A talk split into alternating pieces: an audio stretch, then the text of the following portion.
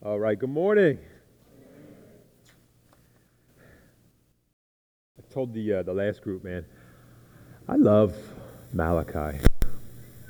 It, it's, it's like one of those books that you'll never read on your own because you'll always go to like the Gospels or read something else. But Malachi is really good. It was one of the things that I was sharing before was that Malachi convicted me in so many ways because the way that God was addressing the people – I felt like he was addressing me because what he was saying was, it's always a heart issue. You remember when Brian kicked off the sermon? One of the things, and I'm going to I'm to do a Brian day. When Brian kicked off the sermon, um, one of the things that he said was uh, that God was saying was, "I have loved you," and the people said, "How do you, how have you loved us?" There's always a disconnect between how God loves us and how we see that love. And then what he goes on to do, and what we've been really reading through in the book of Malachi, and you know, the sermon series is called A Conversation with God, but literally, these people are having a conversation with God. God is saying to them, Look at the ways that I've loved you, and look how you've responded to me. Your heart is not in it at all. And then the first week that we saw after the first, the first sermon, he was showing polluted offerings. He said, You bring to me your worst offerings I called you to bring unblemished, perfect animals, because it was foreshadowing what Christ was to do on the cross, and you're bringing me your worst. You're bringing me the worst of the bunch that you have right here. Well, you say, how does the offerings, how does that relate to God's love? The reason for the offering was not the offering in itself. The reason for the offering, because he was trying to break down the wall between man and himself, was in a relationship. I love you. I want to be in a relationship with you, but your sin is what separates us. So he was showing that. And when it comes to your heart, you're bringing your worst to come to me. And then, as we saw last week, he says the same. He says, You show no awe and respect for my name. You have no awe and respect. And how does it show itself? Well, the Levite, the priests, the priests were the ones who were supposed to do these offerings and stand on behalf of the people. They were turning away from the covenant, which literally was about life and peace. What God was saying is, you come to me in relationship, and I will give you life, true life, and peace. And as priests, what you're called to do is teach people my word, live righteously, turn people away from their iniquity. And you're not even doing it. You don't even take it seriously enough to do that. Where do we see God's love in that? God is saying, You want true life and peace, the very thing that you were created for, the very thing that you desire in your life comes through me, and you're not even doing what I've called you and I've asked you to do to find it. And now we move again where Malachi, speaking on behalf of God, God speaking through Malachi, gives us another example. And we see that in marriage. I look at this scripture right here and it reminds me a lot of like a midlife crisis. When you guys think about a midlife crisis, what do you think about? You think of like the movies that showed a guy in his 50s buying a new sports car, you know, wants to relive the days of old, and in some cases may get rid of his wife and go and find another young woman, you know, or it could be it could be vice versa, right? That's what we often think of like midlife crisis. And I was telling the first group, I'm like, I actually went through a midlife crisis of my own, even before I was married, because I was married a little bit later in life. My midlife crisis was that I went and bought a ton of shirts that had like the wings on the back. You remember the word, like the, the Ed Hardy type shirts, right?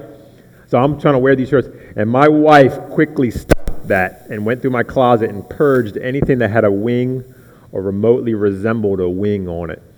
So I kind of went through my own midlife crisis. But what we're seeing in the scripture today is something that resembles that. And what I want to look at specifically is how God's love is exemplified in the covenant of marriage. That when we see this covenant of marriage, what we see is God's heart and his love for us through that. And what I want us to walk away with was why God takes marriage covenant so seriously. Because it reflects Him. So, you guys, let's, let's start off with some prayer this morning. And we're going to dig into Malachi a little further. Heavenly Father, Lord, please prepare our hearts and our minds to hear from you this morning, God. Oftentimes, whenever we hear a sermon about marriage, God, we think it's addressed specifically to people who are married, but that's not true, God. Your word is relevant to everyone, Lord. We pray that you would use this word to speak to each of us individually. What is it that you want to say through your word this morning, Father? Pray that you would move in our hearts and our minds, Lord, to respond to you and to ask, how do we live this in our lives, Lord? That we don't just hear the word, but we also ask, how do I live this out, Lord? Because you've called us to through your word. In your name we pray, Jesus. Amen. Guys, we're going to look at uh, Malachi 2, verses 10 through 16. So, Malachi 2, verses 10 through 16. And I want to start off um, just by reading verse 10 to start off. So it says this, verse 10, and this is Malachi speaking now. Have we not all one Father? Has not one God created us? Why then are we faithless to one another, profaning the covenant of our fathers? What Malachi is saying right here to start off, he's trying to start off big, and what he's trying to tell the people is have we all not one God? We were all created in the image of one God. And specifically, the people of Israel, we have all been called to be in covenant relationship with that one God. Literally, what he's saying is God has chosen us to be married to himself in a covenant relationship. Out of all the peoples of the earth, God has called specifically. They didn't choose God, God has chosen them. And what he's saying is, as those who have been called to be in covenant relationship with God, to be in community together with God, why are we treating each other this way? Why are we profaning the covenant of our fathers. Literally, think about what Jesus said. Jesus said, he said the same thing to those during his time. What he says is, if you love one another, then people will see that you are my disciples. It's the idea of being in a covenant relationship with God, and that should affect the way that we treat one another in a covenant relationship with each other. And that's where he starts off by speaking to them. And what he's saying is we are being faithless to one another. The Hebrew word is bagad. It literally means we are acting violently. We are faithlessly toward one another, and we're rebelling against God. And you hear these words, you're like, what were they doing? That Malachi is really trying to convict them of what they're doing. What was so bad that they were doing? So Malachi is really starting broad because he's trying to get their attention. And he's saying, we've been treating each other horribly. Horribly. And now that he has their attention, he's going to move on specifically to what they've done. But understand this when we are disloyal to one another, we are disloyal to God. Because as those who are called to be in covenant relationship with God, we are called to treat one another in the community with love.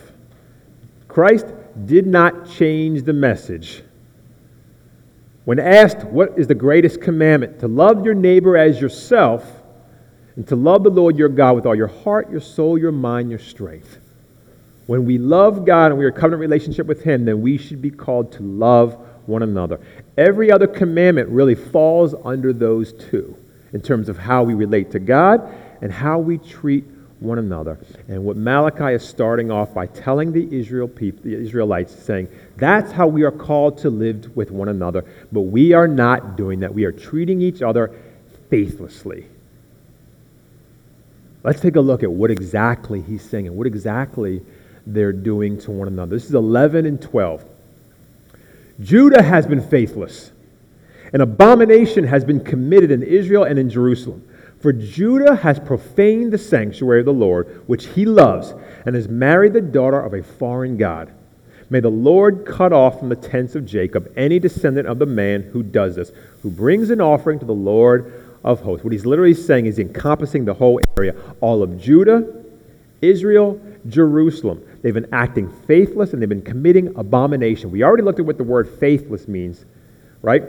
to act violently and faithlessly toward one another. But then he uses the word abomination. Abomination literally is a thing that causes disgust or hatred. They have done something that causes disgust and hatred on the part of God. What have they done? They have profaned the sanctuary. Now, I want you to view the sanctuary as a place where they would come and they would bring these offerings before the Lord. It was a place within the camp of Israel where it was called to be holy. Holy literally means to be set apart. So that's the sanctuary, but it can also mean like a people. You see, Israel was called to be set apart, holy from the nations around them. And what he's saying in these words right here is, You have profaned the sanctuary. You have profaned that which was called to be holy. What were they doing? They were marrying the daughter of a foreign god. They were going and they were marrying women who were not from the Israelite tribes. They were not marrying those. They were marrying women who were going and worshiping false gods. They were marrying people who they were called not to marry.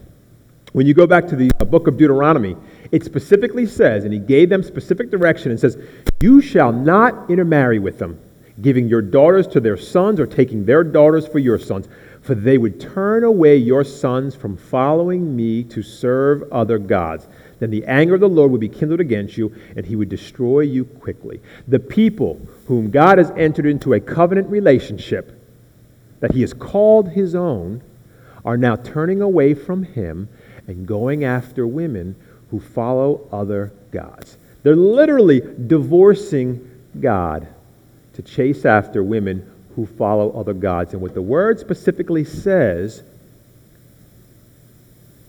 the word says you are not to do that because they will take you and you'll begin to worship other gods. They will draw you away from me. Their intermarriage with pagans. It was the same thing that got them in trouble before, and you begin to see the same thing again and again and again. They are defiling themselves by being disobedient to whom God has called them to marry. Solomon was one of the wisest men ever. You know what his downfall was? He couldn't stop going after pagan women. And then you look at King Ahab, and King Ahab's wife was Jezebel. She turned him away. And what happens is it begins to lead to a downward spiral. They begin to draw your heart away from God. That is why the Apostle Paul, as he's writing in his letter to the Corinthian people, when he says in 2 Corinthians, what he says to them is, Do not be unequally yoked with unbelievers. For what partnership has righteousness with lawlessness, or what fellowship has light with darkness? What he's not saying is unbelievers are the most horrible people in the world. It's not what he's saying. What he's saying is if you become unequally yoked, they will draw your heart away from me. I gave the example to the first group. I'm like, literally, before I was married, um, I have to honestly say that that defined much of my dating life. As somebody who was a believer, oftentimes I would say, I would meet somebody nice and say, you know, I'm looking at her heart. She has a wonderful heart. And you know what? Maybe I can turn her to the Lord. Maybe she'll come to know the Lord. And it always ended the same as we were on two totally different paths. I saw the world in one specific way, and I was trying to see it through the eyes of Christ.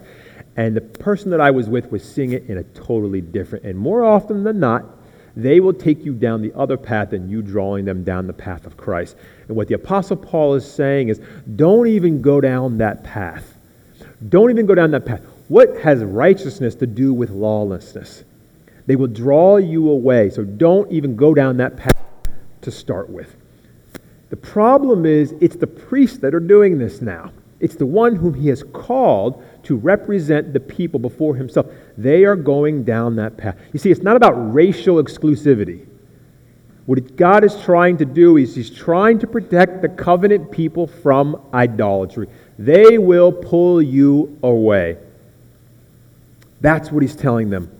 And he's saying, and, and judgment applies to everybody. You will be cut off applies to everyone who marries a pagan, pagan, even though you appear to be faithful and a generous worshiper of God. What does it mean? They were bringing their offerings before the Lord, trying to appear to be faithful. trying to appear to be religious. In the meanwhile, they're doing this thing.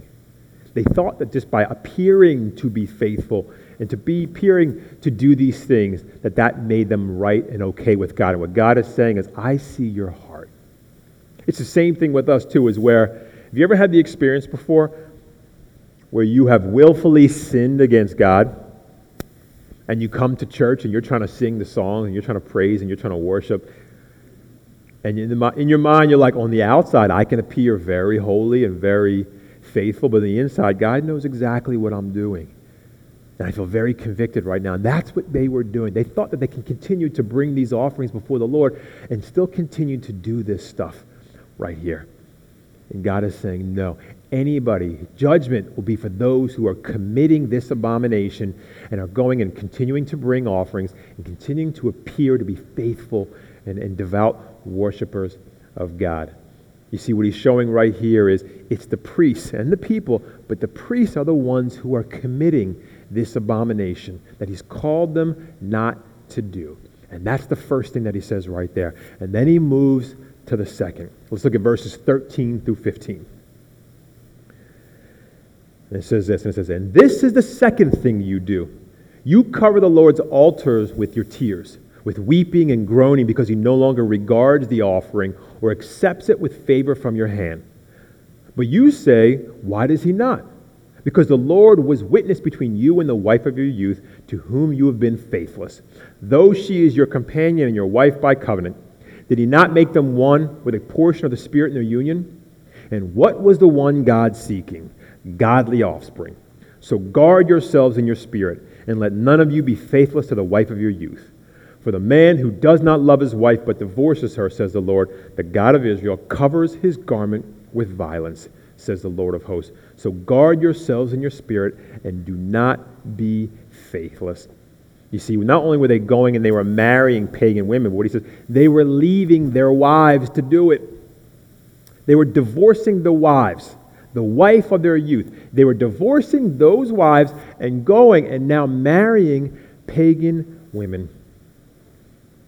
They were leaving the covenant relationships that they had before the eyes of God and going and doing this. And then what they were doing was they were coming to the altar with their tears and they were weeping and they were trying to offer sacrifices, thinking that this would make it okay with God. And God says, I don't regard your sacrifices because I know that your tears are not because you're sorry for what you did. Your tears are you're sorry for you're going to lose your position and your status. God understands and He knows the heart. So even though we sometimes will try to fool Him with our uh, faithfulness, and the appearance of God, He knows our hearts.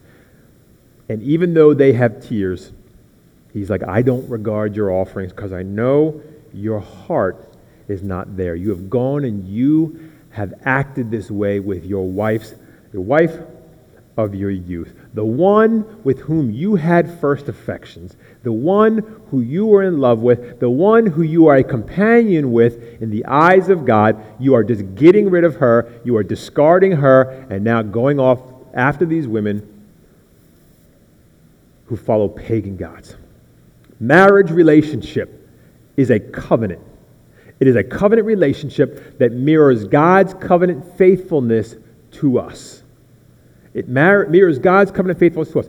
Both people are literally leaving their past and starting a new future with one another. Divorce breaks the covenant that we've made with our spouse in the eyes of God and in the presence of God. And unfortunately, today, oftentimes divorce is the first option.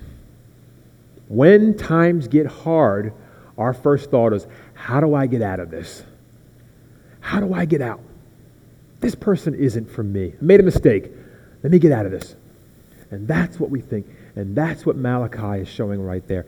Is they're going and they're getting rid of it. And they're trying to get out of their relationships with the wife of their youth to start these new ones. This person will make me happy right here. This is what will make me happy. And God is like, not so fast. The covenant relationship mirrors him and he's how he has come to us and called us into a relationship with himself. Now you understand when you look through the Old Testament, oftentimes God's anger at the people because he's entered into a covenant relationship with the people of Israel, and so often they've turned their back from him, yet he never leaves them. That's how our marriages reflect his covenant faithfulness and the covenant faithfulness he had to the people of Israel.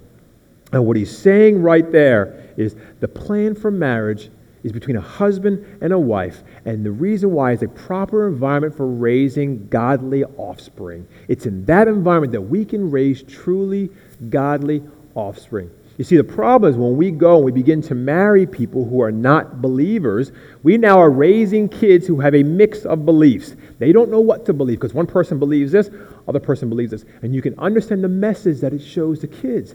But it's, it's important that if we are in a relationship with another believer in marriage, we can raise children to know the Lord and to love the Lord. And what he says is, did he not make them one with a portion of the Spirit in their union? That a marriage is not just about a physical arrangement or a physical relationship, it is a spiritual union also. It is much bigger than we can ever imagine. What God is saying is, protect this union. Guard yourselves in the Spirit. Guard yourselves from anything that can come against your marriage and take heed to guard yourselves to protect the one whom God has given you as a companion. You see, God hates divorce. Why? Because it breaks a solemn vow that we have made with our spouse, and it is harmful to both people. You listen to some of the stories, what happens in divorce, and you can see how it harms both. And when a man, specifically in the scripture right here, when a man divorces his wife, he covers her with violence. What does that mean? A garment. To cover one with a garment literally meant like protection and love. And what you're now doing is the same person that you were called to protect and love, you are now covering with violence. This is how God views divorce. Literally, what he's saying in these scriptures, in these verses, marriage is holy to God. It is a covenant relationship that is God's institution, and it mirrors God's covenant, covenant relationship with his people and is a way to produce godly offspring. And what the priests were doing was they were divorcing the wife of their youth, divorcing their wives to go and to marry idolatrous women. They were joining that which was holy, that which is unholy.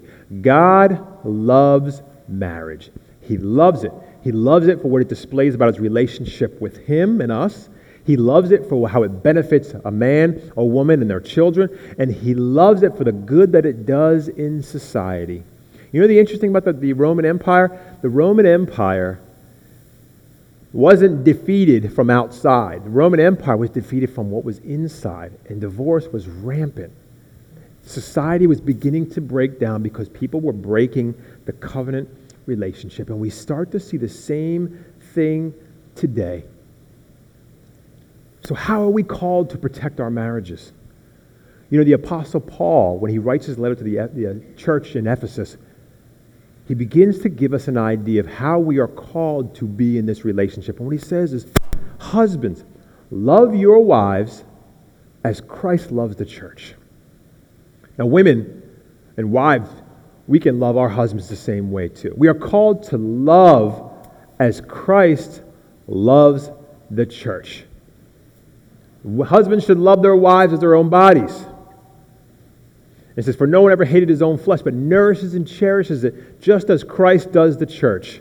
And he says, Therefore, a man shall leave his father and mother and hold fast to his wife, and the two shall become one flesh. And he says, This mystery is profound, and I am saying that it refers to Christ and the church. What he's saying is, this is a profound mystery, but it's so much deeper and bigger than you ever thought. You see, oftentimes we look at marriage as an arrangement, and it's an arrangement of two people for whatever reasons, but what he's saying is, no, marriage is a reflection of Christ and the church. What he's saying is, it's not just an arrangement, marriage points to someone. You know the interesting thing is where did Jesus do his first miracle? He did it at a wedding. Shows the importance of marriage. Marriage reflects Christ's love for the church. It reflects Christ's love for the church. It reflects Christ's union to the church. And it reflects his faithfulness to the church. And we see that all exemplified in the cross. We see Christ's love for the church. Why? Because he gave his only, he gave his life and went to the cross for us. We see Christ's union to the church and the fact that he was in covenant relationship with us. And we see Christ's faithfulness to us as as many times as people turned away from him, he always remained faithful to them. And we see this exemplified in the life of Christ and when he died for us. And when Christ died and rose again, and we received the free gift of salvation from him, it's Christ who lives in us to change me into his image, reflect him. That's how I can love my wife as Christ loved the church. Not because Keith is a better lover, because Christ is living in and through me and changing the way that I view her and that I relate to her and how I really relate to everybody else. You see, divorce is about sin. Divorce is about sin because it's breaking a covenant that was made in the eyes of God. And it portrays Christ as abandoning his church and us abandoning him. That's why God hates divorce so much. So then the question is well, what does that mean for us? Because I realize when you preach something like this, you have so many different people that have so many different experiences when it comes to this right here. Well, here's the first takeaway, and this I'm addressing specifically to those who are not married. Do not marry unbelievers. Not because they're horrible people, because you're looking at the world in two different ways.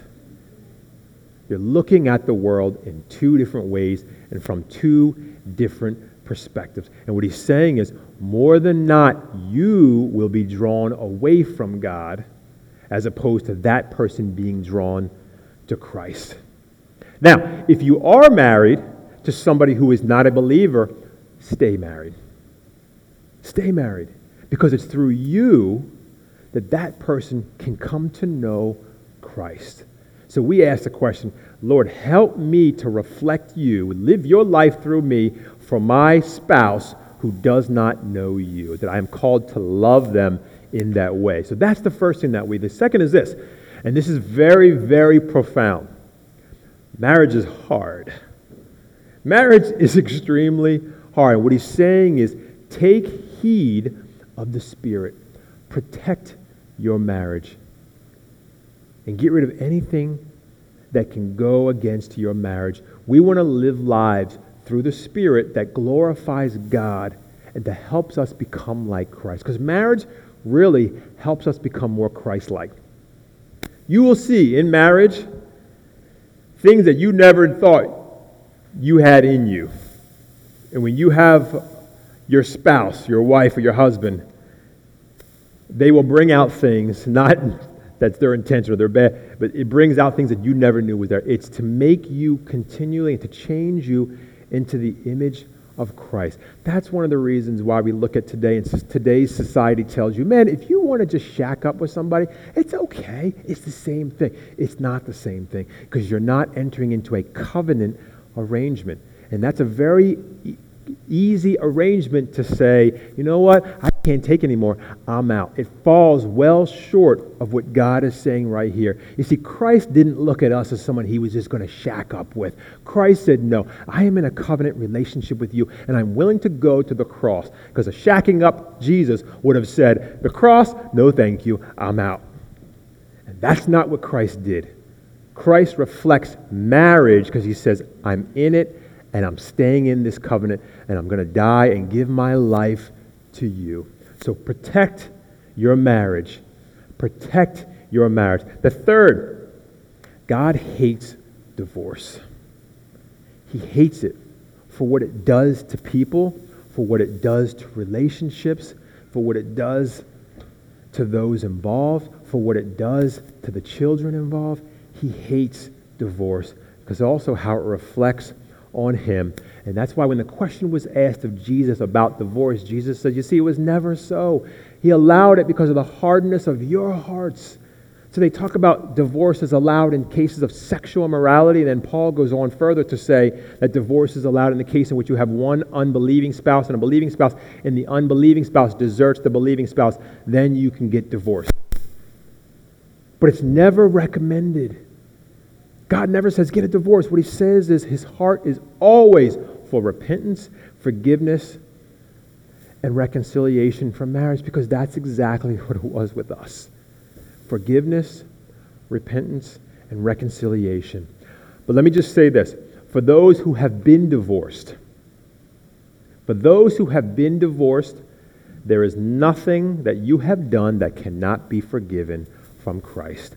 Christ loves you and he died for you even if you have committed divorce, that you can still move forward in freedom and the forgiveness that only Christ can give you too. And that right there is really good news.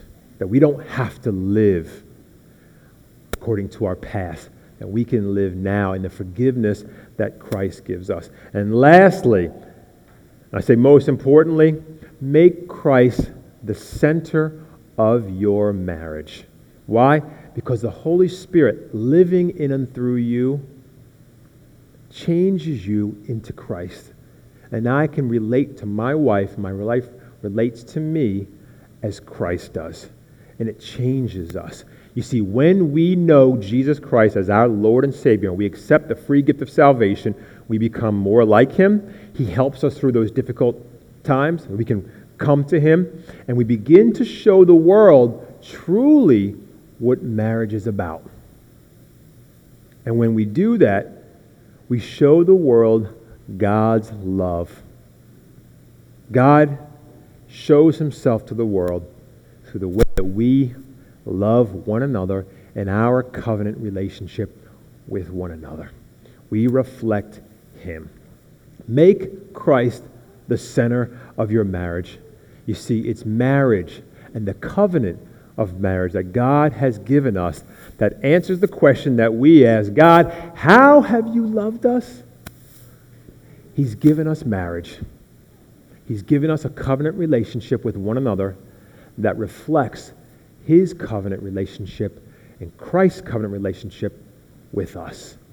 And we can go and love one another the way that he loves us. You guys, let's pray.